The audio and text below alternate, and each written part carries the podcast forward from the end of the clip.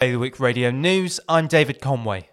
Health services in Jersey provided at Overdale Hospital will be moved into the old Les Quennevais School in January 2022 to allow for work on the new hospital.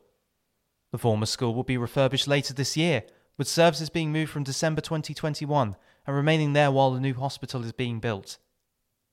Two men have been captured on CCTV in Guernsey, stealing money from charity collection tins in the town church over the festive period. The incident happened on Sunday the 27th December at around 6:50 p.m. Police are appealing for anyone with information to contact them. The National Trust and Jersey's Environment Minister have called for repairs to the island's countryside walls and banks.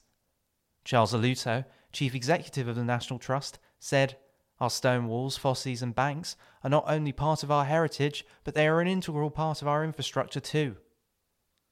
The Guernsey Housing Association gave the keys to its 1000th property yesterday, unveiling a new £4.5 million housing development in St Saviour's.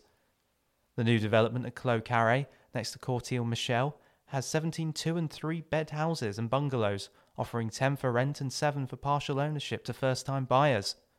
For more on those stories, visit bailiwickexpress.com. Today's weather cloudy with rain, top temperature 10. Bailiwick Radio News, sponsored by HR Now. HR Now is Jersey's leading provider of outsourced HR services.